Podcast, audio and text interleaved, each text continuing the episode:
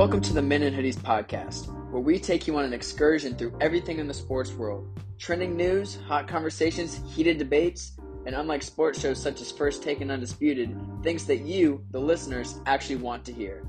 Let's now go to your hosts, Brent Lyons, Roman Cleary, and Jake Stu.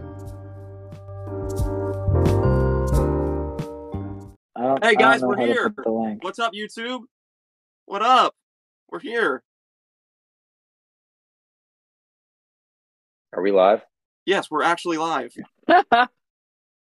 No, we're not. Yes, we are. Yes, we are. we're live. All Jake. right, here we go. Three, two, one. Well, let's go. You're let. let What? Roman, that was terrible. Here we go. He's not. He's What am I not doing? kidding. We're live. I'm not kidding at all. Okay. We are actually live. We've We're been live live for like 45 seconds. All right. Well, let's kick it, ladies and gentlemen. Welcome back to this podcast. We are live for the first time, and obviously, with being live, there are a little bit of complications. We still got to get used to this, but this is going to be fantastic. Thank you for joining us on the episode today. It has been a packed week in sports, not only on the basketball side. We talked about Victor Wembanyama last week, but the NBA playoffs are still going on. Eastern Conference Finals has been in action. and It's going great right now. The Boston Celtics just took game six in South Beach. We're going to get to that later in a minute. We also got DeAndre Hopkins being cut by the Arizona Cardinals, cutting $24 million from their cap room. So they got some room to sign a lot of other players that they need to have a stellar roster this season. And then we've also got LeBron James. LeBron has been in the media all postseason, and now he's in a postseason. You know, he's in the postseason uh, playoff talk for another reason.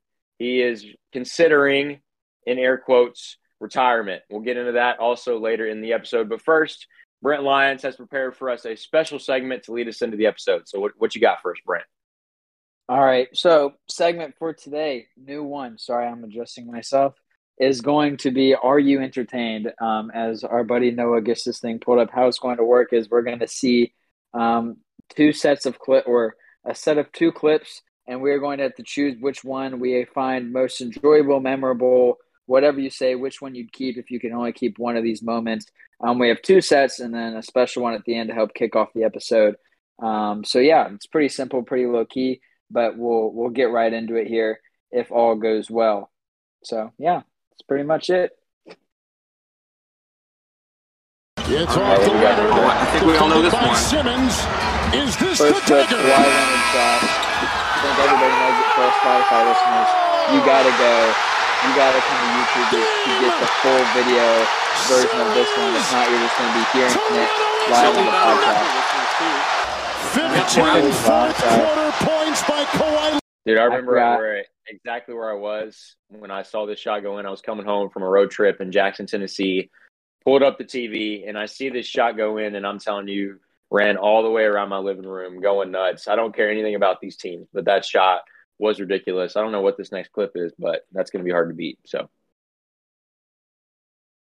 I think the next uh, clip, Yeah, but the it's next been clip makes It's it been big. plays. Jenkins gives it to Jenkins. Jenkins.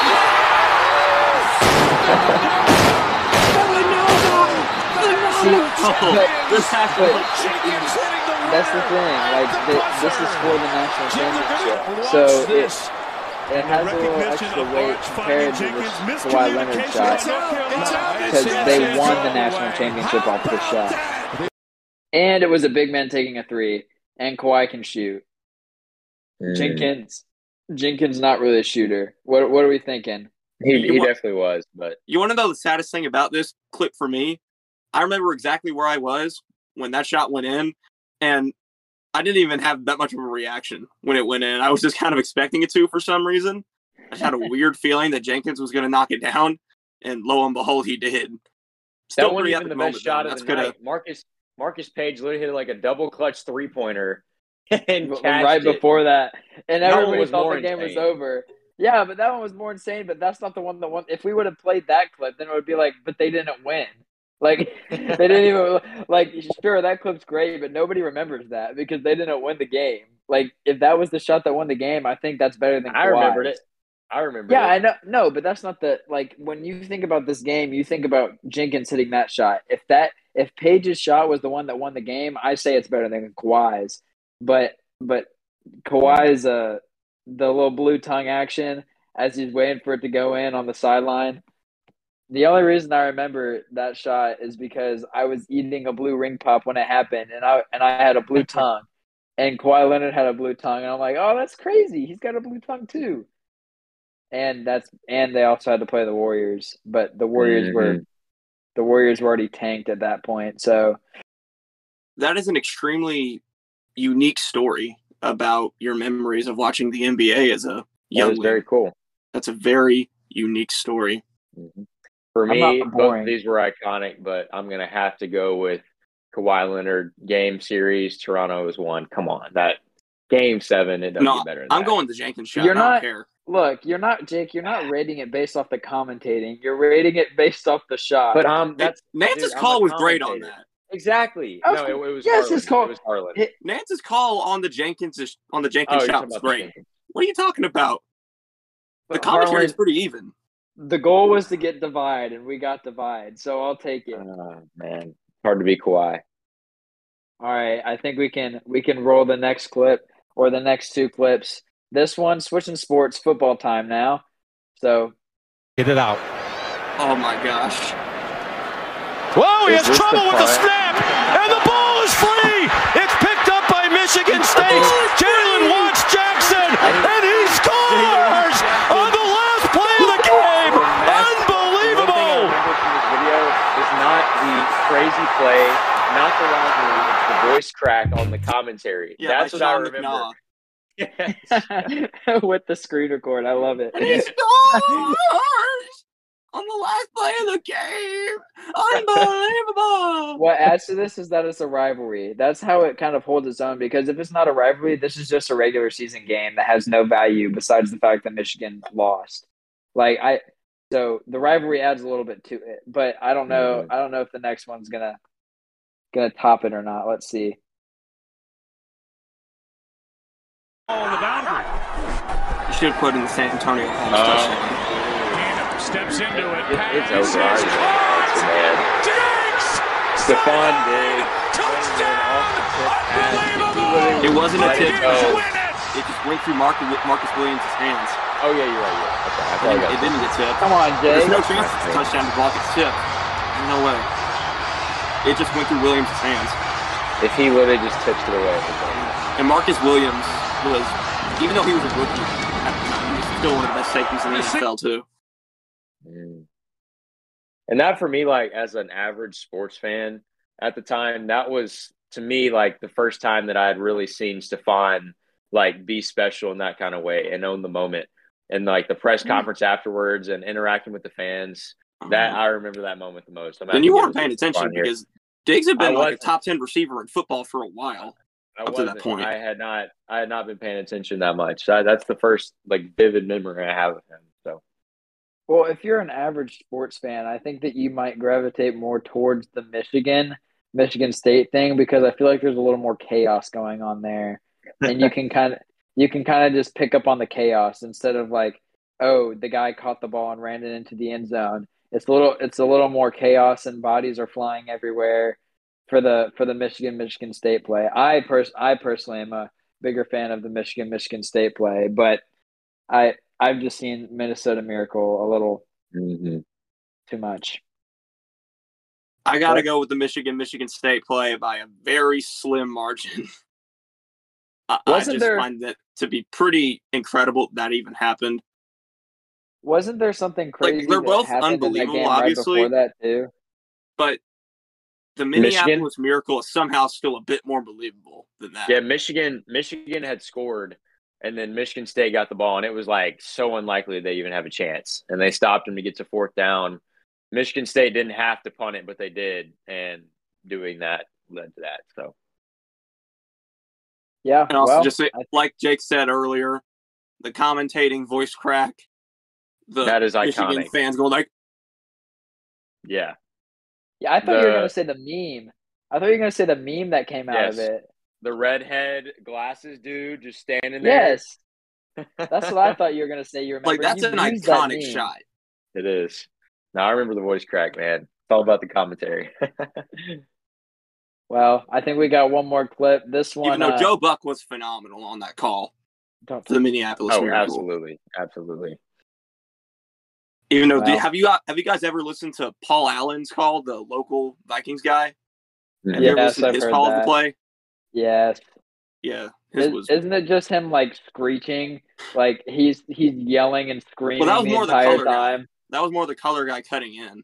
You have you have the guy who's trying to call what's actually happening, and then you have his color dude just screeching into the into the mic, going absolutely bonkers. It uh it was it, I it was love a it. good That's what local the radio is all about. commentary. Biased commentary is the best kind of commentary. hmm In some ways, I can agree. I don't disagree. I don't disagree.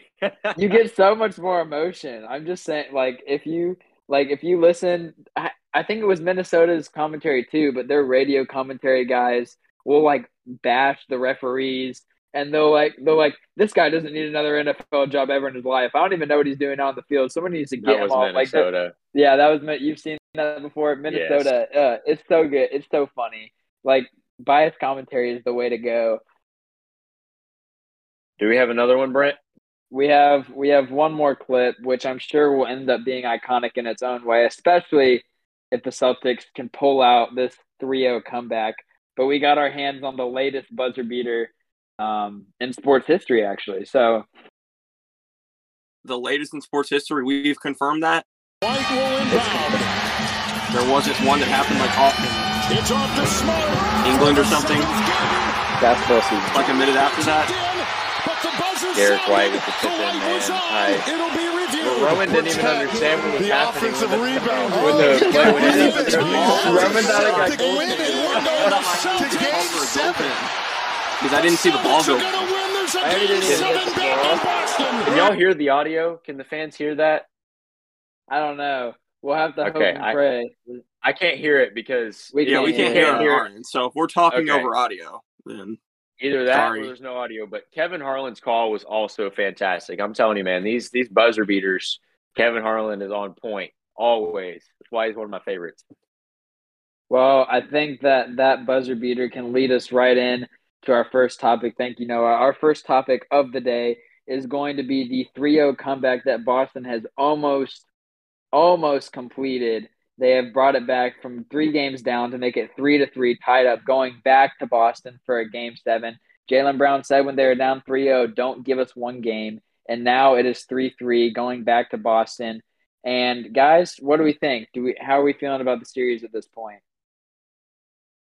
I mean, the logical answer is to say, oh, Bo- Boston has all the momentum now. They're going to win. But at the same time, it's extremely hard to win four games in a row in the playoffs, which is why I almost never pick sweeps when I'm predicting NBA playoff series because no matter how good or bad a team seems to be, if you're an NBA team and you're good enough to be in the playoffs, you usually find a way to win at least one game in a series. And now Boston has been tasked with having to win four games in a row in order to get out of the Eastern Conference Finals against a very good Miami Heat team that I think we all said from the beginning that was, you know, much better than the eight seed that they were slotted in due to their, you know, mediocre regular season and then, you know, losing in the first game of the NBA play-in tournament to the Atlanta Hawks. I think it's pretty pretty incredible that Miami went from that to being here in the Eastern Conference Finals in and of itself. So I think Miami certainly has a chance of going to Boston and pulling out the win because they did it twice at the beginning of the series. But it's really hard to deny Boston. Like Brent just said, you hear you see the quote from Jaylen Brown, don't give us one or you're gonna be in trouble. Well, Miami's certainly in trouble. Jay? Yeah, for me, there's there's just been a lot of issues as far as their play style. I think for the Heat, and the first three games, and even dating back to the entire playoffs leading up to the series, Jimmy Butler has been the guy. He's been the one controlling the tempo, controlling the pace. If we need a bucket, we're going to Jimmy. And Jimmy has missed some shots, and missing shots. Uh, if you play basketball, you can understand this really in any sport. The more shots you miss, the harder it is to get back in a rhythm. You get more passive you don't want to take as many shots because you feel like if other guys are hitting shots, then the ball needs to be in their hands. But he needs to learn, I think, really, especially right now in this game seven, that they will not win if the ball is not in his hands. It's not going to happen. Even in the Bucks series, how did they win that series? They gave the ball to Jimmy Butler and let him go to work. It didn't matter if Jrue Holiday was on him, if Giannis Antetokounmpo was on him, if he had to drive in on seven foot monster Brook Lopez, he's getting the ball, and that's how he dropped like 40 or 50 points in Game Five against Milwaukee. I'm telling you, man, it's they need to give it to Butler. And watching the end of that game today, uh, Game Six, he was before he had those two drives to get into the paint where they started to go on a little bit of a run where he got fouled twice. I mean, he's dribbling down the ball, getting to the top of the key, and looking who to pass to. And I think Spoelstra told him, like, man, we need you right now. And that's why he came in clutch. But that's got to be a whole game thing. He can't, him and Bam Adebayo can't combine for 22 points halfway through the fourth quarter when Jayson Tatum and Jaylen Brown are combining for over 50. It's, it's not going to win you playoff series. Right? It's not even going to win you a playoff game. They have four chances to go to the finals, and they've got one more chance. And for me, if they haven't been doing it three times in a row, I know they won the first three, but like you said, Roman, Boston's got all the momentum in the world. And I think we all know this that no team has ever come back from a 3 0 lead. But this situation, the eight seed, Jimmy Butler, Bam Adebayo against Jayson Tatum and Jaylen Brown, who went to six and against the Warriors last year in the finals. If there's any team who's going to be able to make this happen, it's Boston. And I think this is the opportunity and this is the chance where we see history made. Boston takes it in seven, exactly like they did against the 76ers. They went on the road and took game six and then came back and won game seven convincingly. I don't know if it's convincingly like it was today or like it was in game seven against Philly, but I fully expect Boston to win because how are you not supposed to win with all the momentum you've been having? Let me just say this. Yeah. This is going to end up being a career defining moment for either Jayson Tatum or Jimmy Butler. It's going to be either, oh my gosh, Tatum is the first ever player to come back from being down 3-0 in a playoff series. And for Jimmy Butler, it's like, well, Jimmy Butler's going back to the NBA Finals and he's got a legit shot of winning the title once again, his first time going back since the bubble. And if Jimmy Butler becomes a player that has made the NBA Finals twice in his career, I think that'd be a pretty significant mark for his resume. Yeah, and Jake, just to give a padding to your um, talk about Jimmy Butler's shooting line, he was five for 21 tonight.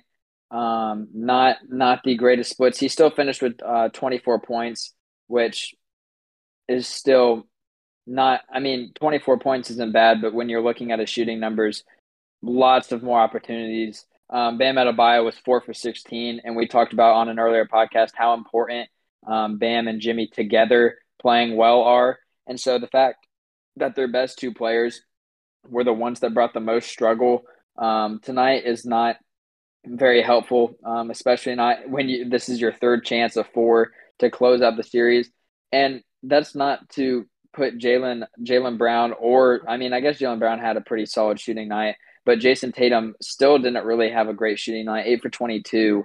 He hasn't been shooting the rock very well, but they're figuring out a way to play together and win the games. And so, with all the momentum right now and the young core, kind of like you said, Jake, last year taking the Warriors to six, if anybody has the experience to, and this year with the 76ers to win this series, especially with the momentum on their side, with a young team and different things like that, I think it would be the Celtics.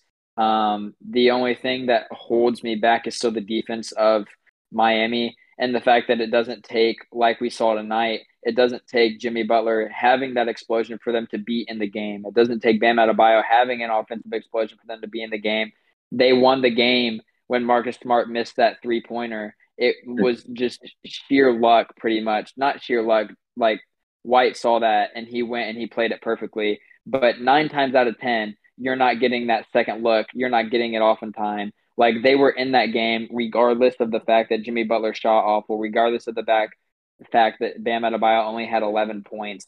Like if you lose by one point with your two best players having their worst offensive nights, then that's still saying something. So if their defense is on point like it always is, and you can get a Jimmy Butler like we've seen this entire playoffs and a better Bam Adebayo on offense, I'm going to be still hesitant to say that the Celtics will win this game, even though they were my finals pick in the Eastern Conference.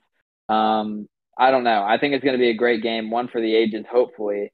Um, but I think one of the things to note is the Nuggets are just sitting idly by watching this whole thing happen what do you think is the best scenario for the Nuggets going into the finals? Who do you think they want to meet? What's the ideal matchup here? We'll start with Jake this time.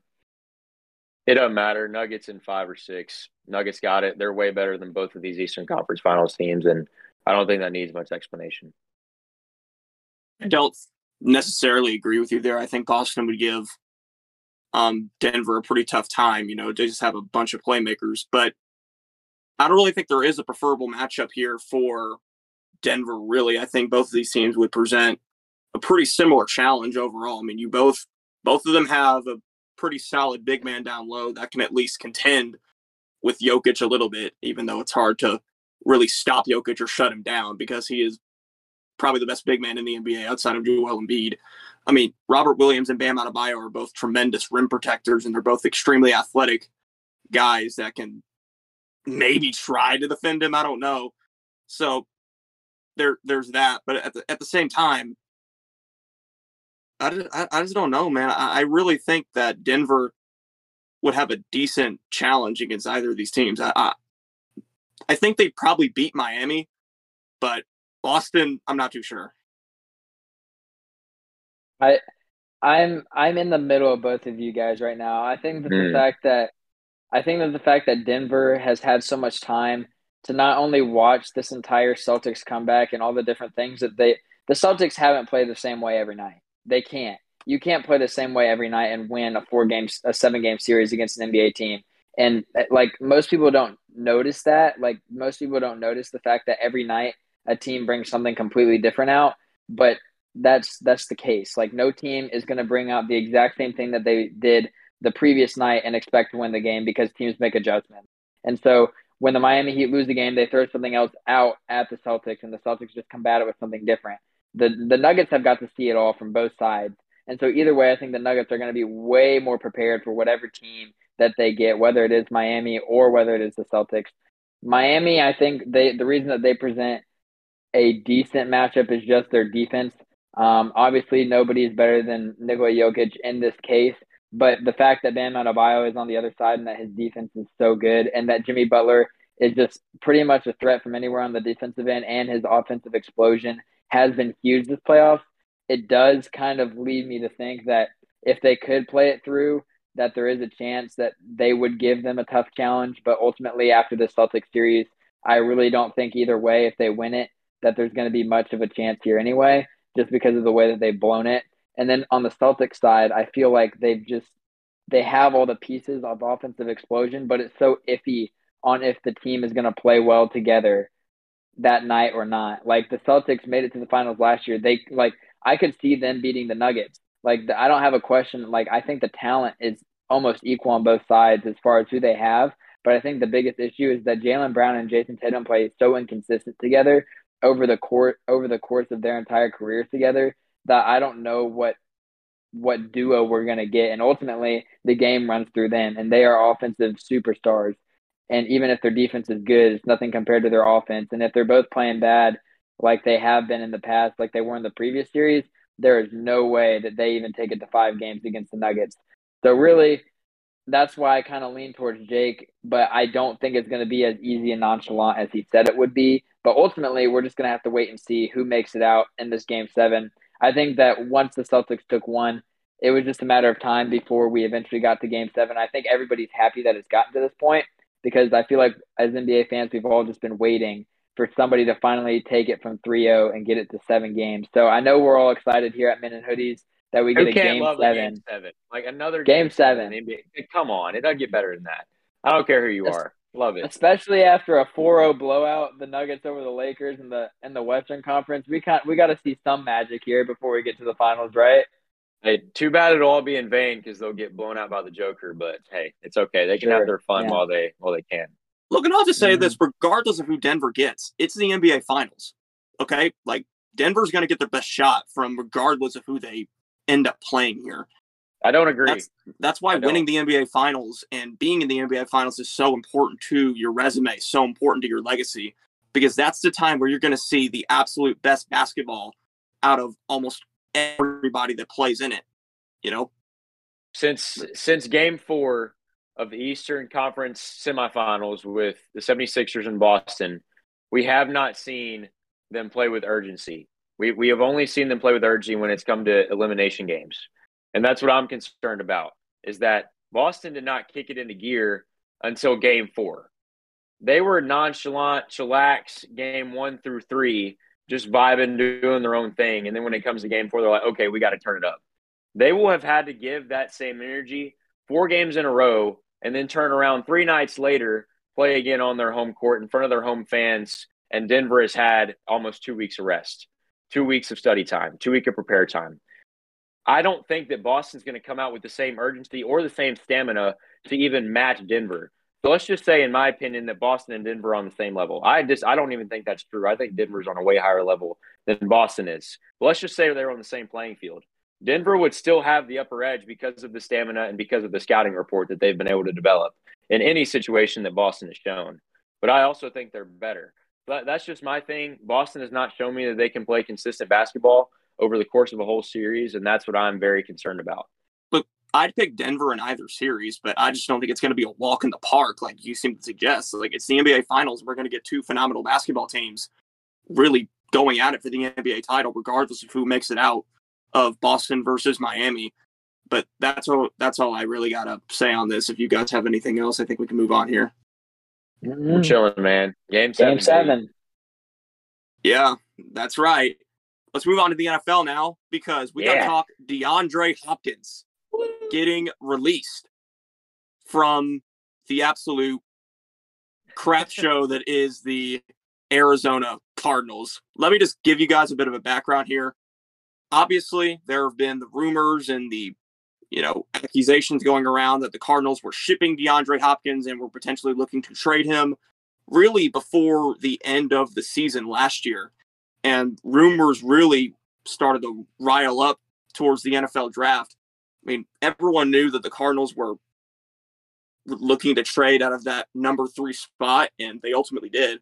But a lot of people thought that DeAndre Hopkins was also going to be involved in those draft discussions. There was even a rumor of a trade that came out shortly before the draft, just a few hours before the draft started, that featured DeAndre Hopkins being dealt to the Tennessee Titans in a package deal with the number three pick that the Titans would then use to select a quarterback, either CJ Stroud or Anthony Richardson, but they really wanted Stroud. But the Texans then selected Stroud second overall, which kind of ruined those plans for Tennessee. So DeAndre Hopkins made it through the draft, still on the Arizona Cardinals. And then I think we all kind of assumed that, okay, here we go. The Cardinals are going to give this one more try, trotting out a team of nothing but Kyler Murray and DeAndre Hopkins and Budda Baker. And now DeAndre Hopkins has been released. He is free to sign with any team in the NFL. And I just want to say one more thing. Like, I feel so bad for Kyler Murray. You guys, a couple of weeks ago, we were when we were talking about Lamar Jackson, were just whining and complaining. Oh, Lamar has the worst situation ever. Even though it, the reality is that Lamar has been placed in one of the smartest organizations in the entire NFL that builds a literal playoff contender every single season. Meanwhile, we have Kyler Murray here, who is stuck with the worst roster in the entire NFL. The worst roster in the entire That's so NFL. cap. The the offensive line is maybe the w- biggest monstrosity I've ever seen in my life. Zach Ertz is like 85 years old. He can't do anything anymore. And let me just give you the defensive line of the Arizona Cardinals. This is their starting Big defensive brain line. Roman. Jonathan Ledbetter, Leki Dude. Fotu, He sounds like a stud. Rashard Lawrence. Roman, Roman And just doesn't think they're Myjai good because he doesn't know who they are. We have Budda Baker. He's awesome at safety. Kyzir White is a really good free agent signing from the Eagles. And Isaiah Simmons can be good if he's used correctly. Oh, by the way, the Cardinals are also reportedly shopping both Budda Baker and Isaiah Simmons. The Cardinals are an absolute dumpster fire. Absolute dumpster fire. They have Kyler Murray and literally nothing after that. Hey, sorry. Their sorry. head coach was a guy who Roman literally doesn't know your name, you suck. from Texas Tech as an offensive coordinator, and now their head coach is the guy who literally blew the Super Bowl. The Cardinals are by far the worst run organization in football. And while I do feel terribly bad for Kyler Murray, at the same time, you got to feel great for DeAndre Hopkins that he is finally free of this crap hole and he can finally go somewhere where he can actually flourish for the final couple of years of his prime. Jake, what do you got for us? Well, first off, I love your spiel, by the way. Good job. Um, number one, if just letting you know if you're a new listener, if Roman doesn't know your name and you're in the NFL, you suck. Okay. Just bottom line, you should just quit. Yep. Okay. Second, I don't think they have the worst roster in the league. I think that's far fetched. I think you can throw the Texans in there and we're call it a day. But the Texans Um, actually have hope. They have hope. That doesn't mean they have. direction. the Cardinals don't have, have that. They have doesn't mean they Kyler Murray and they got nothing. Not the argument. Not the argument. Also, I wouldn't feel bad for Kyler Murray because if you have to have something put in your contract that says you have to have a guaranteed amount of hours in the office to get your money, then that you you have problems already. You've got to be in the film Which room. they removed from his contract after they realized it was ridiculous and embarrassing. But, But yeah, the fact that they put it in there already. Yes, you're obviously doing something wrong if that even has to be mentioned in the first place. But and he's also got Marquise Brown, so there you go. He has Marquise somebody, Brown, he who completely failed team. in Baltimore as Lamar Jackson's wide receiver one. Oh, okay. So okay. So now he has Kyler Murray, an even better quarterback. I Is he going to succeed with Roman- the Cardinals Roman now? I mean, yet- like, he was pretty Roman good as the wide receiver two lose an next to. Hopkins. Uh, anyways, okay. So you're asking what? So is the question how does this affect the Cardinals, or what do I think about it in general? I mean, what do you think about it in general? I guess we can start with that. Um, obviously, if I'm the Cardinals, I wish that I had traded something, get a pick, get anything out of somebody in order to make this happen. Because all they did was let him walk and free up cap space. They would have freed up cap space if they would have traded for picks. So they should have gotten a deal done way before the NFL draft, and that was on them. So you're right. This is not a very well run organization. You had top talent. You brought him in. He did great after his PD, PED suspension dropped, and you let him go. So congratulations, you wasted a generational talent. Second, I think whoever gets DeAndre Hopkins, especially if they're already a contender, boost them up big time. Like I, I know we're not one to talk fantasy when it comes to straight NFL predictions and things like that, but I was one that was so high on DeAndre Hopkins. I traded for him week one, knowing that he would not be active to week seven No, because I knew trade him with because- me. Yes, I, right, because I love him. But I knew that he was going to be fantastic when he came back. And that's exactly what he was. It took him a week to get adjusted, but from then on out, he averaged over 20 points, even with the crap offensive line, the running back issues, and the height problem for Kyler Murray, if we're going to be honest with you. He still was able to be successful. So put him on a roster like the Buffalo Bills, the Kansas City Chiefs, the Baltimore Ravens, the Dallas Cowboys, the list goes on and on of compatible quarterbacks Seattle Seahawks. he can be in a good situation with.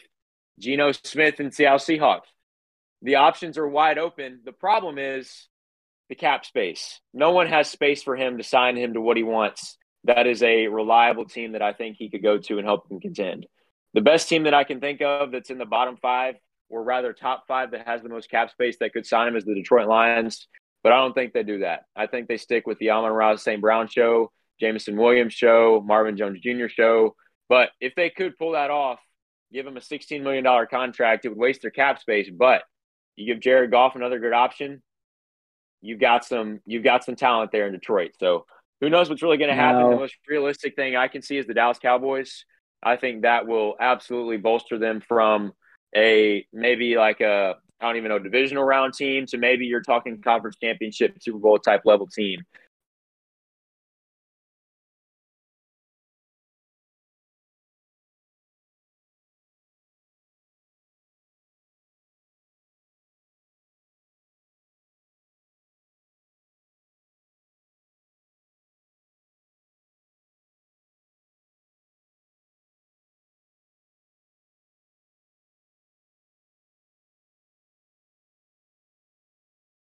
They have a very young and very talented group of offensive players just on the offensive side of the ball with a lot of potential. I feel like pushing some of those guys into the background is risking them coming back to Detroit.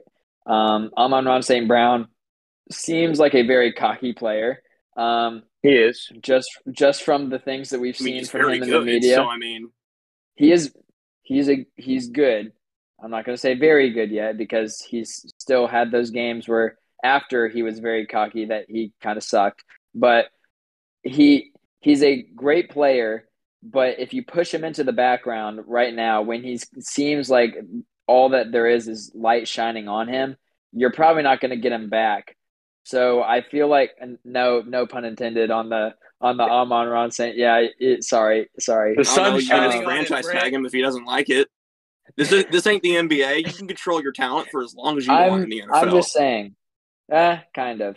But I think um, for me personally, Jake kind of threw them out there. I think Kansas City's the best place for him to go. I know that They cap go in there. They don't have the cap space. I I know cap space. Thank you. I was, you know, They have a million dollars in cap space. Thank, thank you, Roman. Thanks for stealing one of my points. I know they don't have enough cap space, but if the Golden State Warriors are any indication of cap space Oh being an issue, then I then I Again, think that they the can find a way to work it out. I understand, but I am saying that in a world where Patrick Mahomes right now is the seventh highest paid QB in the league, kind of low. He's he could ask for money right now and they would give it to him to make him the highest paid quarterback. They would do that. They could make that happen. If they wanted to get DeAndre Hopkins, if Patrick Mahomes comes into the office one day and says, "Hey, can we get DeAndre Hopkins?" They could find a way to make it happen. It's not like like it's not like they couldn't make roster space available. That it is a possibility for Kansas City to get him, and I feel like he, he- they have the best fit for him with Patrick Mahomes there taking the Tyreek Hill role. Only I kind of feel like he could hold that role better in the position that the Kansas City Chiefs are in right now. But if if not Kansas City, um, I I like the Lions, but I feel like you're risking a lot with your young talent away from Jared Goff. And I just feel like putting him with Jared Goff is just a recipe for disaster because I'm not a fan of golf, and I don't think he's the right quarterback for any for any wide receiver that wants to succeed. Because everywhere he's gone, I don't I don't think that he's been a fit. So They, I mean, they made the Super Bowl one year, and also I know. Add your I know add to your point, Juju is also in New England, so you have also have a point there. Um, he could immediately come in and be the fresh wide receiver one with along with Travis Kelce. I mean, so he'd be what It'd just he'd be really hard for the Chiefs to create that went, space. so- I mean, I, Brent, I get your yeah. point. Oh, yeah, you're right. If Mahomes wanted more money, they can make it happen. But they make it happen by kicking it down the road and giving him that salary two, three seasons from now. That's how they can do that. Are they going to give DeAndre Hopkins a four-year contract where they can pay him a cheap salary this year and then pay him a huge salary the next year? No, they're not going to do that. DeAndre Hopkins is 30 years old. I agree. You, you- But- it's you can't exactly do that. But when do you? But when? But like some players have done in the past, do you make it to where okay, I'll take less money, knowing that I don't have many more chances to win a Super Bowl, But and like my best DeAndre Hopkins chance. would have to make like if he wanted to go to Kansas City, he'd Two million. the, the Chiefs didn't could probably cut a few players But- to create more but you could- space. But even then, Hopkins would still be making like four million dollars at most. Four million dollars for DeAndre Hopkins, that's absolutely ridiculous. Hey man, I would play for the Chiefs for four million dollars. I'm just saying. Yeah, but you're But not you could- DeAndre Hopkins. You could play for the Lions for sixteen to twenty. Like you could play for the You're not Broncos winning for it- you're not- sixteen. You're not winning a Super Bowl. Uh, you All right. you're not going to win a Super Bowl with the. Let's go over the top ten teams and odds that are that could sign Hopkins. These are the top ten teams in the, in the odds. Dirty Yes, bird. I'm, I'm, I'm doing that. I know that's usually Jake's thing, but I figured it could fit. It could fit well for this. We got the Denver Broncos at ten plus seven hundred, the Chicago Bears at nine plus six hundred. No way. Please no, that's a recipe for The disaster. flipping Browns at eight plus five fifty. The Chargers plus five fifty. The Cowboys like plus that. five hundred. Where's it at? Eagles plus 500, Giants plus 450. Wow, if you put DeAndre Hopkins with Brian Daboll, that would be beautiful. Chiefs plus 300. So I guess it is possible if he wanted to completely cheap out. Bills at plus 280 and the Baltimore Ravens at plus 250. Again, I don't really think this odds list is taking the salary cap into account enough, but salary cap manipulation is becoming more and more popular throughout the league. So I suppose it is not impossible for those lower salary teams to find a way to make it happen Oh, there. I wasn't even thinking of the Chargers. I I would love No. to see DeAndre No. Hopkins play for the, The Chargers. Chargers have around twelve That- million right now. That would be wonderful. That would be holy cow. I would love that. I'm gonna be yes. Why not? No, because they just Why? drafted Quentin. They have Johnston. Keenan Allen, Mike Williams, Quentin Johnston. It's a loaded wide receiver room already. Exactly. Exactly. And they need to invest that money in the defense badly. You don't. You don't need Keenan Allen, a Mike Williams, and then a faster Mike Williams. You, you don't need that. Get rid of And Mike then, a, Williams. and then a slower Mike Williams and Quentin Johnston. You're you're getting three of the same player. Well, Okay, did you just compare DeAndre Hopkins to Mike Williams? He is a Yeah, I faster don't know Mike why. Williams. They have the same. No, DeAndre No. Hopkins is a much DeAndre better route Hop- runner, no. and he has Mike the Williams- best hands in the league. Mike Williams is DeAndre a Hopkins is a slower much different DeAndre player. Let's get no. Let's get one thing straight. Mike Williams is a slower DeAndre Hopkins. DeAndre Hopkins is better than Mike Williams. Therefore, people compare Mike Williams to DeAndre Hopkins, not comparing DeAndre Hopkins to Mike Williams. I, just saying that the, the Steelers have ten million. No, I don't, I don't want to sign on. I don't want to sign on. We, you, you. uh He doesn't want to sit on a team that's going to go nine and eight or eight and nine again. Falcons have Seahawks, No Steelers, and that Falcons plan. all actually all have around ten million. The Seahawks don't need him either. Yeah. The only the only team of our three that could feasibly use him is the Falcons, and no, they they're don't. not going to get no, they him. don't. They, they Arthur Smith and his system wouldn't work with Hopkins. That is not true. Look, At, at the end of the day, at the end of the day, it doesn't matter if your system works with them. If you're telling me that you if you put Stefon Diggs on the Falcons or whatever, he's gonna find a way to succeed. If you put DeAndre Hopkins Thank on the you. Falcons, he'll find a way to succeed. It doesn't matter. He's DeAndre Bro, Hopkins. Kyle Like, Pitts got absolutely buried in Atlanta last year, and he was by far their best pass catcher. that's just because they stopped using him. Kyle, he's literally entering his third or fourth season. He's he's fine.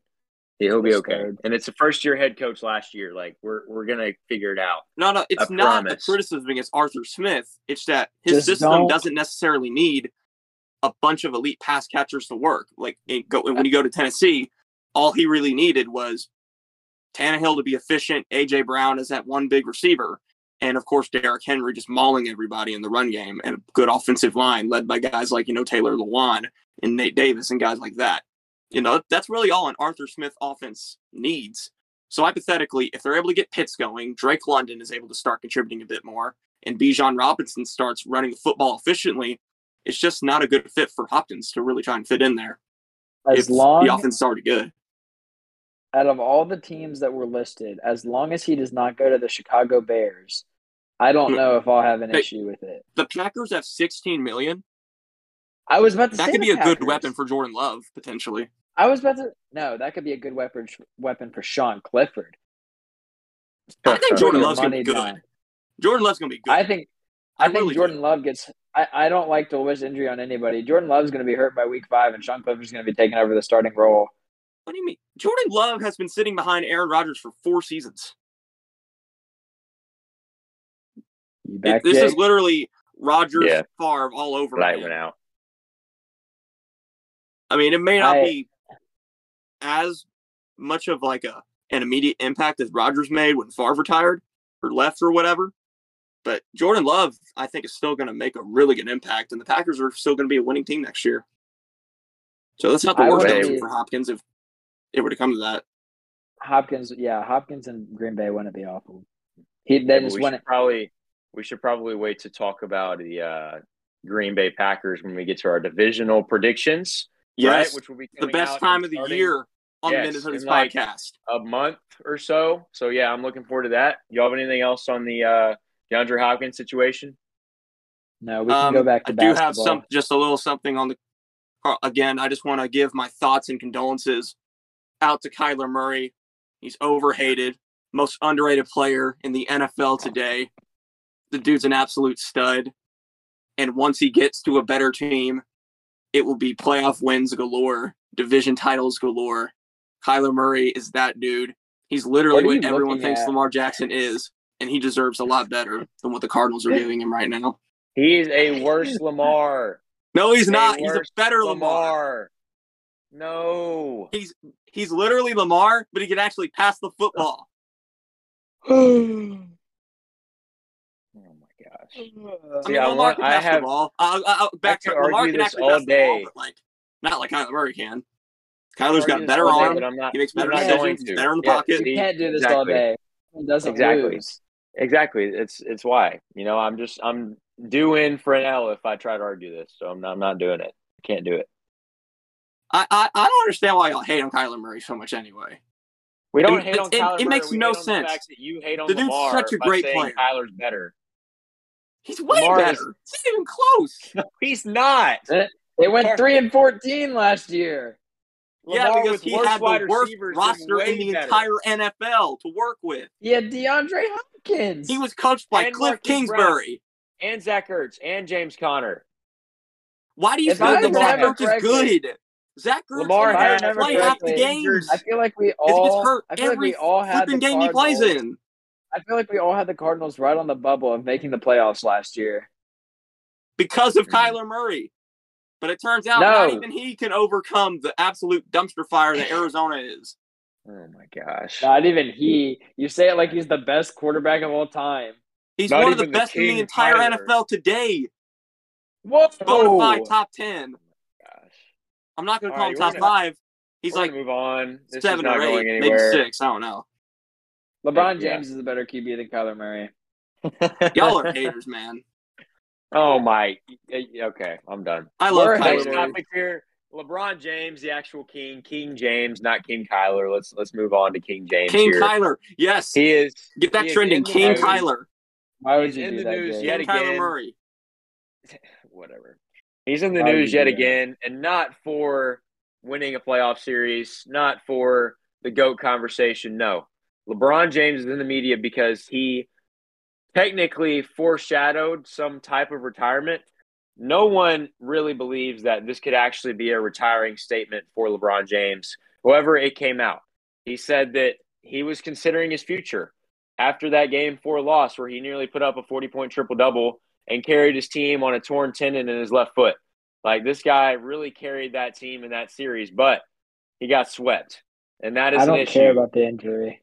That is an issue. And LeBron, I don't know what y'all are thinking about this. I don't know if this just adds to the fact that LeBron is just not the GOAT and he's not better than Jordan. But I think really the reason for me, and I'll start us out on this, the reason I think LeBron is going to this is to say, Lakers, you have two more years with me and do not waste it. Put me around better talent than the trade deadline moves with Rui Hachimura and D'Angelo Russell. contract, not Because- two. because- he's got one. Okay, I thought it was two. But D'Lo, I'm pretty sure he's walking. Dennis Schroeder is a free agent. Rui Hachimura is a free agent. So all the guys almost that Mm. they traded for, and the guys that even that they had on the roster prior are are leaving. So this team that made the Western Conference Finals will likely not be all together. So what they really need to do, and what I think LeBron was truly doing when he was saying this, is I have a limited window. I'm nearing 40 years old. Put me around guys that I need to be with, that I can win a championship with. Because if not, I'm out of here. What are y'all's thoughts, though? Does this, how does this affect LeBron's legacy, or even past that? what do y'all think the Lakers need to do? I mean, Uh, he made a I'll fake retirement statement. How does this affect his legacy at all? Uh, that was a joke, but I just didn't know if y'all would add to the fact that he's I'll, not the uh, goat based off this. I'll throw I'll throw out the Rui Hachimura is going to get a bag this offseason. Sorry, Mhm. I just wanted to say that real quick. But he's not staying with the Lakers because he is getting a bag. I just wanted to throw that out there. I knew Rui Hachimura was that dude ever since my NBA 2K23 my career, where I was on the Wizards, I was the point guard. Rui Hachimura knocking down three after three. That man was shooting like 60% from three point range at some point in the season. it's probably just because That you're was this year. man. Your Dimer badge. Rui Hachimura. That dude, it really shouldn't have shocked me that much, I guess, when he went off against it against the Grizzlies. In all seriousness, first off, with LeBron, he needs to be on a team that's actually set up to win from the beginning of the season instead of them just putting together all these mid-season trades and hoping it works out. I mean, LeBron and AD and all those guys were able to make it work, and they were able to advance pretty far in the playoffs. But you still need an entire season to really gel together and really build towards that championship, you know, time or, or, or whatever else. I mean, if the Lakers went in to the playoffs would say like 56 wins or maybe even 60 wins, which that team really could have done if they had an entire season together, perhaps the Lakers would still be playing basketball right now. So I think this team that LeBron has, it isn't the worst in the world. Perhaps it, le- it needs another quality piece or two, but I think the team that he has right now, with a full season together, that could potentially win at least fifty something games. Yeah, for me, um, I the the injury part of the LeBron thing kind of disregards any sympathy or feeling badness or anything like that. Just because, Feeling Why badness. yeah, feeling badness. Why are you waiting until the end of the series to say anything? I've never understood like waiting to like give like put less shade or something like you lost 4-0 like you, what are you going to do to like why are you trying to make it seem less bad that you lost 4-0 like the, it didn't he didn't say nothing about his injury.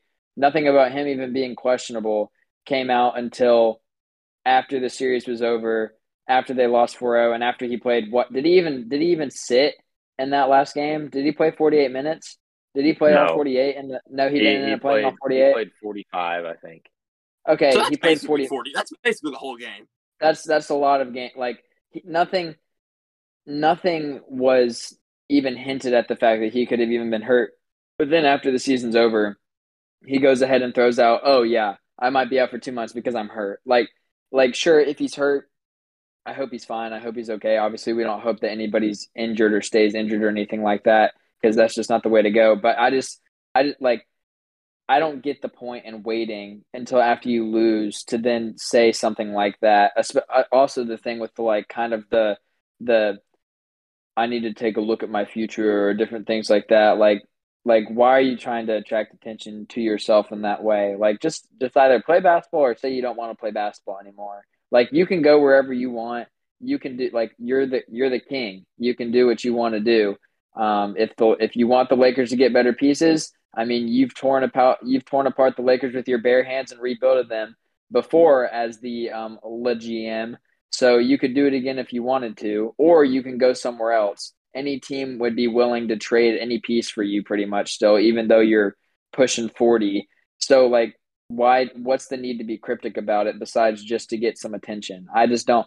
I just don't understand what the what the point in making comments about it right after they lose are. And regardless of what happens for the Lakers this season, chances are it's going to be LeBron's last year with them anyway. You know, this coming Yeah. season, not the season that we're still in technically. This upcoming season, it's probably going to be LeBron.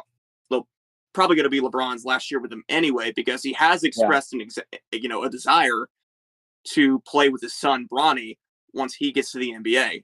And in case you missed it, Bronny James just graduated from Sierra Canyon the other night. So did Memphis commit Ashton Hardaway, by the way. But anyway, Bronny is going to USC. He'll be there for a year. And then, assumingly, he will enter the NBA draft. Now, I'm not necessarily going to go and say that, oh, LeBron's just going to go wherever Bronny goes. But if Bronny ends up at a quality spot, LeBron's going to end up there somehow, some way. I, I just, I just feel that way. And who knows? Maybe the, maybe it ends up being the Lakers somehow. And this conversation that I'm bringing up is not even relevant. But there's going to be a conversation to had to have with where LeBron plays the season after next, regardless of what happens for the Lakers this year, because of that factor with Bronny entering the league. Hmm. There is a there is rumor that LeBron wants to go play with Steph if he leaves LA, wherever that may be. Bronny is li- Even LeBron has literally said he wants to play with Bronny. Like he he straight up said that multiple times. Well, he's also said he wants to play with Steph before too, and Steph has said the same thing about LeBron. And as they both um, near Bro, the the end Bronny's of like the his little, tunnel. he, he's his son, man. Like he's like he, he he's his son. I think that comment should be taken a bit more seriously. I'm sorry, but I don't care if it's your son. If LeBron wants to be considered the GOAT, finding a, any means necessary to win another ring to push yourself more into that conversation, I would I, I think he would maybe choose that over playing with his son because I don't think he ever said he wanted to play with his son. I think he said he wanted to play against his son. I I, th- I thought he said he wanted to play with him, but recently, he's Yeah, yeah, been he said he wanted to play well, with him." That I, that was, was really like, my dream, not What's- necessarily like, Bronny's. the, so the it's guy okay asked if it doesn't LeBron, "What's the last thing you want to do before you retire?" And he was like, "I got to play with my boy. Got to play with Bronny." So So I don't know. But yes, assuming LeBron's things are true about Steph, what does that kind of mean as far as the Warriors go? I know that's so hypothetical and maybe that's a year in advance, but I mean, wouldn't that be cool if that were to be the case? No, that The- would be like the worst thing ever. The How? amount LeBron of, plays with Steph Curry. the Well, older generation. He's already uniting- formed two super teams. He's already formed two. We don't need a third LeBron super team. well, there's this. They might. There's going to be speculation about whether LeBron or Giannis or or neither of them are going to go to the Warriors now for the next year Why would because Giannis, Giannis leave Milwaukee? because Giannis got called out on an Instagram live about going to going to play with the Warriors and his eyebrows raised, and then he was like playing in Golden State. Hmm. And then he kind of like said he kind of said that would be interesting, and then he laughed, and then he kept going and didn't say anything else about it. It, but it causes speculation, just like anything else does. So there's obviously going to be rumor there, just like there was two years ago when LeBron said the thing about playing in Golden State. But I mean, Jake, I like I like your idea. I me personally, I'll never like LeBron, but I think that as the one as the one last punch for I guess our generation of basketball, it would be pretty cool to see LeBron, Steph, Clay, and Draymond, and probably Kevin Durant all all play on the same if- team. If LeBron helps Steph Curry tie with both Kobe and Magic with ring number five, you wouldn't like LeBron at all. That doesn't. Steph won four without LeBron. Winning the fifth doesn't push him up anymore on the all-time rankings to anybody. I don't know. He, I think it'd be pretty significant. That ties him with both Kobe and Magic, Steph is top ten all and time. it puts him just one behind Jordan and Kareem. Steph, I, Steph I is think top Steph is ahead of Magic already, personally. Yeah, Yeah, he so is, do but I'm just saying that would And- solidify it. and and in the yeah That'd get him that's what I'm into even deeper conversations, if- like no, not but just best point guard ever, but one of the best Mm. players ever. no, I don't think you can. I and this is me saying that as the one of the biggest Steph fans of me. As like if you're in the conversation that Steph is already better than Magic and that he's the best point guard of all time, even if he wins a fifth ring, I don't think that there's anybody who is going to admit to him being better than some like obviously not MJ or LeBron. That he, they're not going to say it about Kobe. They're not going to say it about Kareem, and they're not going to say it about some of these other like they're not going to say it about Shaq. That like there's five players right there. They're not going to say that Steph was ever better than. So I'd now put you have Steph five. above Shaq all the time if you want a fifth ring. I would. I would. Really? Yeah, I'd, yeah, I would. I might have above If Shaq already, already. actually. Not Now that I think oh, about yeah, it. There we go. Who I, I'm going to look up ESPN. You guys can keep going. I'm going to look up ESPN's top ten players of all time. I I don't know, man. I think a fifth ring would be pretty significant for Steph's legacy. Well, no, it definitely would be, but I think that once you once he's gotten past the big debate was is he the best point guard of all time? Now that most people agree that he is, assuming that that is the case, I don't know how much farther he can go. Winning a fifth ring, nobody's going to say he's better than Kobe. Nobody's going to say he's better than Kareem. Like I mean, on the I'd all-time consider list. it. I would say no because Kobe's that guy, but I would consider it. I'd, I'd at least think about it for a second. And and I'm just going to be completely honest. No younger kid is going to say that Steph is better than Kobe because to them they look at Kobe and see that he died, so they're just they're going to put him on a pedestal anyway, which is it's the truth. That's how that's how it works. It would like it would definitely solidify Steph as like a top ten player ever for sure. he is, he For- is. No, but no, like a fifth ring would solidify that for sure. Like it's not even a debate anymore. Is it? To me, it wasn't a debate in the first place. I thought that Well, I think well, some of the old 10 heads are still denying that he's better than Magic. I think winning the fourth ring by himself kind of kind of pushed that one aside. I feel like. Well, I mean, two of them were with Kevin Durant, and Kevin Durant won Finals MVP both times and hit the clutch shots both times, and average more points. So there's Yeah, that. but I think that just speaks to Steph as well for being willing to take that step back in order to win more championships. It- that it- shows the It lack of a winning does, player. I'm, I'm using that as a point for Brent. Like, even though KD was really statistically, and if you watched it, was the best player in both of those series that they won in the finals in 17 and 18, that doesn't diminish Steph's legacy at all. So you, I So- don't think you can say it wouldn't help if LeBron did that and it would move him up a little bit.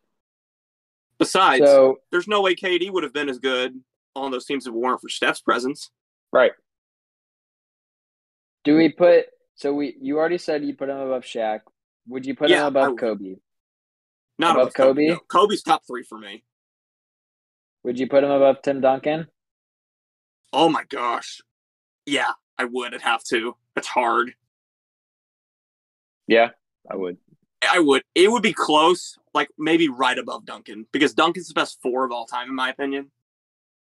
Forward. Larry. The best, the best four, like power forward. Oh, I was like forward. okay. What about Larry? Yeah. Yeah. Def- definitely. Wilt. Yeah. yeah. You Yeah. put him above Will. Yes. Wilt Chamberlain is so overrated, in my opinion.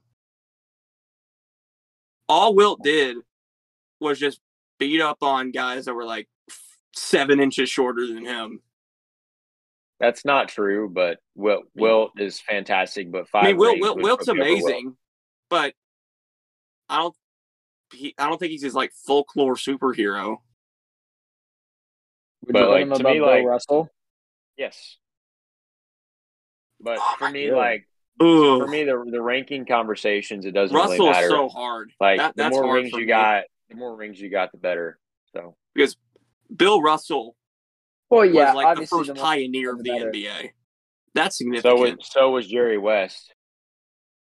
he's Russell was a bit before man. him, I think. Well, they were around the same time, but like It would. So was all so all, was it'd be Wilt. cool see- I mean- Russell was cool the Bill Russell was the first like legitimate face of the NBA. understand understanding that if LeBron is in Golden State, it is the end of the obviously it is the end of the era completely.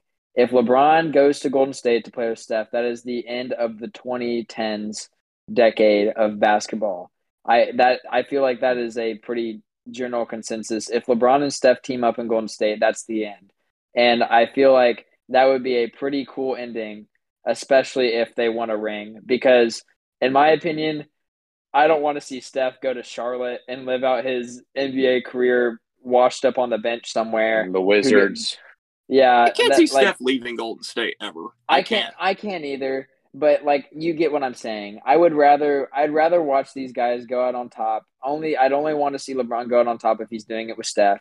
So I'd rather see Steph go out on top, winning a championship, than playing washed out basketball on Golden State or wherever, where I think is Steph would rather retire him. than leave Golden State. Personally, I think he'd go to Charlotte before he retired, but I got a question. Hmm. How many podcasts in a row do y'all think Steph Curry's been mentioned? uh, was he mentioned last time? well, Mhm. I don't know. I, I think if we no way. a lot of those times, then I think it, that that would be cut down significantly. But what you cut out? Would- Cut out. That was hilarious. No, like if if we cut out like all the times that Brent mentioned Steph first, then it probably wouldn't be that many. But because those are included, I, I bet it's been a decent I number didn't of bring times. stuff up. Bray, you always bring stuff up. Come on. It's it's That- awesome. He's your favorite.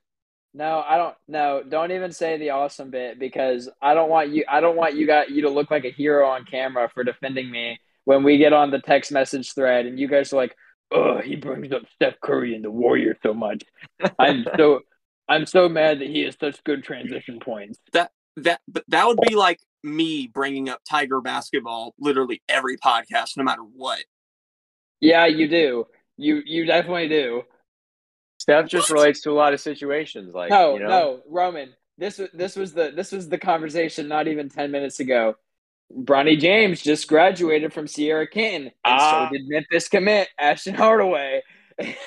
Yeah, but like I didn't like bring a whole like I didn't. I didn't. conversation into it like you did. I didn't. No, I didn't. I said that he Yeah, could you go to Golden. State, and you were then like, Jake oh, said, I wonder "No, what happened no." Steph Jake said he with has a question. Jake said he had a question. you were talking about the Cardinals, and you're like, let's think about the Warriors here for a second. And I was just like, oh my god, The Cardinals. Oh, Yes. yeah, Yeah, yes, we were Yeah. talking about NFL Well, salary cap, and you were Yes. like, let's relate this to the Golden State Warriors, hate who are in a I completely different professional sports league. the NFL sucks. I don't care. What? yeah, you're crazy.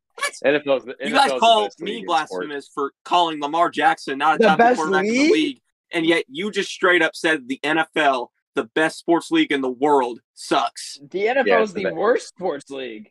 That, oh my gosh. What? How? Let, let's say let's save these for another episode, man. Roman, I mean, how college your basketball's week? up there, But like, How was your week, man? how? college basketball, college football, and the NBA are better than the corrupt Roger Goodell ran NFL league. No, they're not. No, that's they're lame. That's such a lame opinion. Roman, how was your week, man?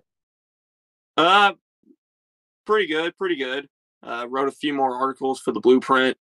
Uh, got alerted on pretty short notice that we were going to be doing this live, so that was interesting. Uh, my uh, my my brother went out of town with Florida, uh, it, to Florida. I think yesterday, so uh, the house has been a bit quieter, which has been, I guess, somewhat nice. Uh, watched Night of Champions with WWE earlier today. It's pretty good. It emanated from Saudi Arabia. Some pretty epic stuff happened there. And as much as you don't want to hear it, I did have fun. Like I, I don't tune into it every single week, but when I do watch it, I'll, I admit I have fun. The in-ring product is entertaining, and maybe you two will understand that someday and stop laughing at me every time I admit that I am somewhat entertained by it. I mean, I, I don't prefer it over like the NBA or the NFL or anything like that, but Yeah, it- we it- have problems. It's it always is good. fun. It is fun. But yeah, that's pretty much my week.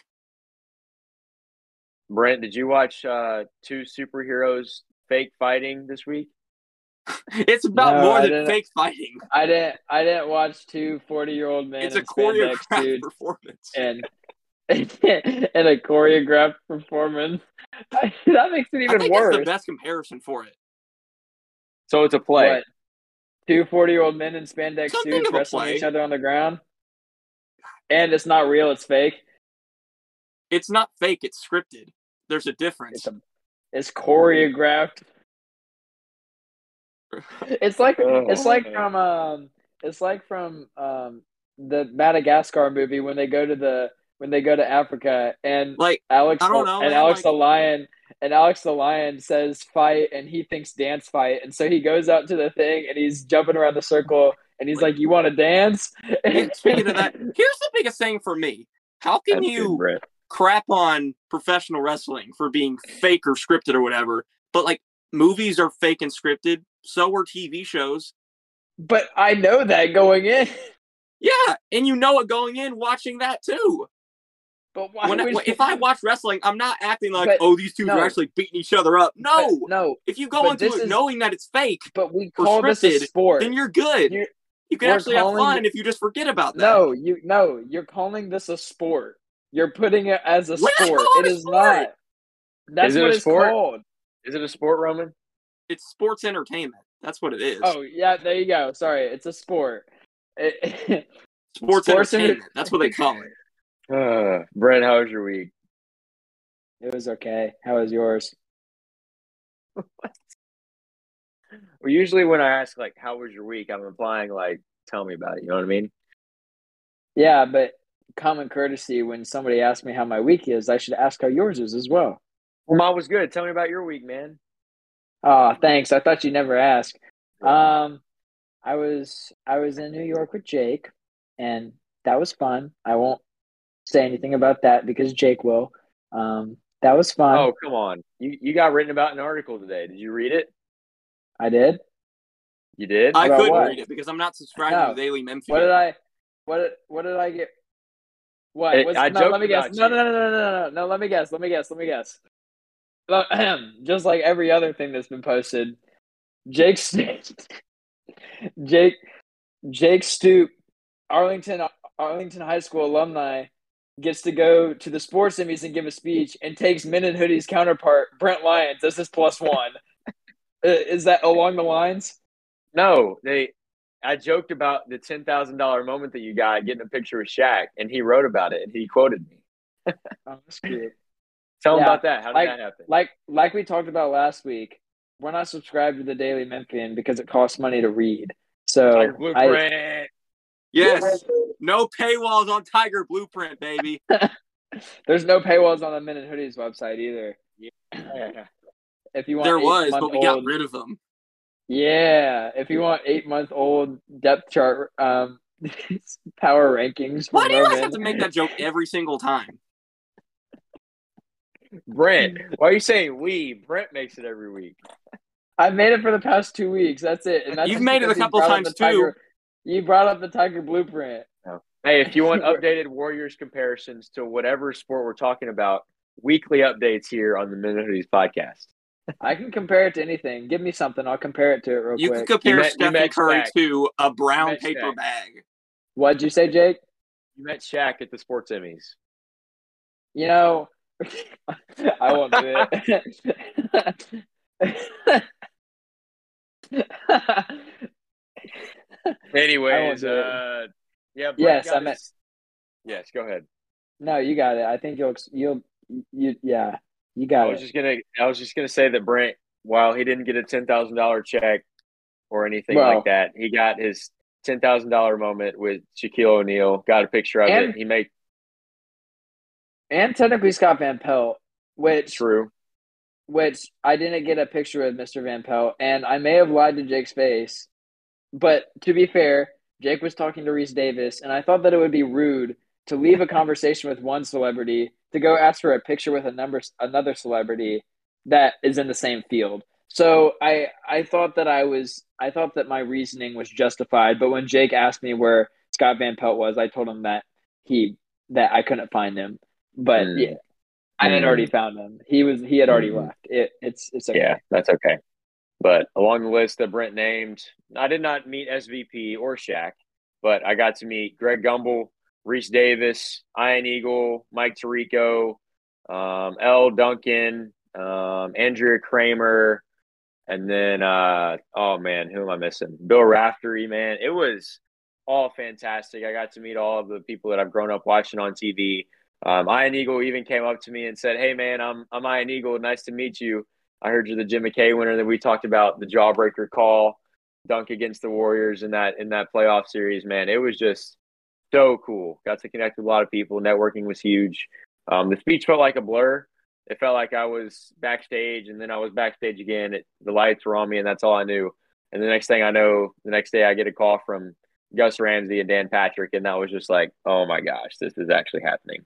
So all of it was God. I would not be here without my faith and without the Lord leading me here.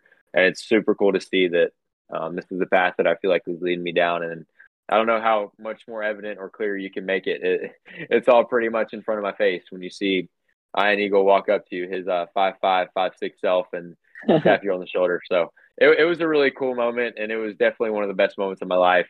Um, and I I definitely wouldn't change anything for the world. So it was cool.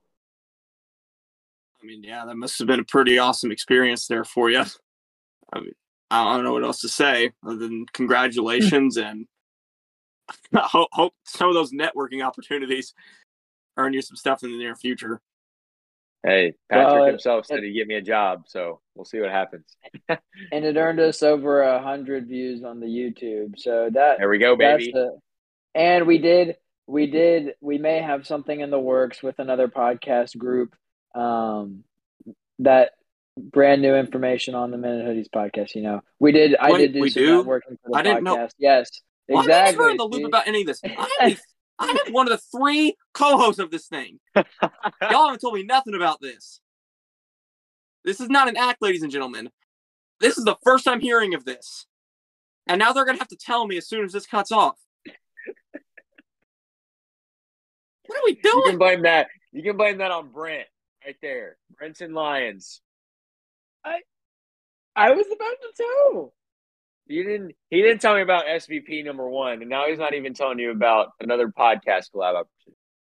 Crazy, This is our first, the first ever potential Men and Hoodies collab in history, crazy. and I don't know Well, anything not- about it not until. There's now, one- live another on the air. Tell you about, but it's okay. We still have yet Wait, to wh- do it with them. So, With who? Welcome back to Controlled Chaos with Nathaniel Yeah. Badley. Oh, and it's not Shaq, by the way. I posted that on my story. Uh, it's not. It's not Shaq. I I got a little I carried knew it wasn't Shaq. oh, well, okay. So I'll just go ahead and do it. So the there was another group of people who won a scholarship as well um, for an HBCU thing, and FAMU was the group that won that scholarship, and they're um, some of the college guys that are that were a part of that there to give the speech, much like Jake did. They have a sports podcast as well, And afterwards, the guy comes up to me and he's like, dude, congrats on winning the Jim McKay scholarship. And I'm like, it wasn't me. But my friend is the guy who won the Jim McKay scholarship. We do a podcast together. And he's like, oh, you do a podcast too? He's like, oh, I do a podcast. And so 10 minutes later, and he's like, all right, we should link up and do a podcast together. And lo and behold, they have had Jabari Smith Jr. on their podcast before. So, not too shabby. So, maybe in the near future, Men in Hoodies and this group will make a collab. Hey, I just noticed something. Men in hoodies, we're not too shabby ourselves. We now feature two award winning journalists and a D1 athlete. There you go, baby. That's what Men in Hoodies got now. And a Two award winning journalist. and a and D1 athlete. Valencia. I'm an award winning journalist. I He won is. Student of Month in January. and you won a state award for the show you produced. And you write good articles on the Men in Hoodies website. All of it. I won Student of the Month in January. Hey, Roman, me and you, remember when we won Student of the Month back in the day? Shut up. What did we do back in the day? Never mind. I think it's time Brett. to go. Yeah, it is time to go. Well, thank you very much for listening to the Men in Hoodies podcast, where we now feature, as Brent, as Brent and Roman have said, three award-winning journalists. All of them are former student of the An month at award Arlington High winning School. producer. Correct, an award-winning producer in Brent Lyons. But yeah, thank you for listening No, to the Men in Hoodies no. Noah.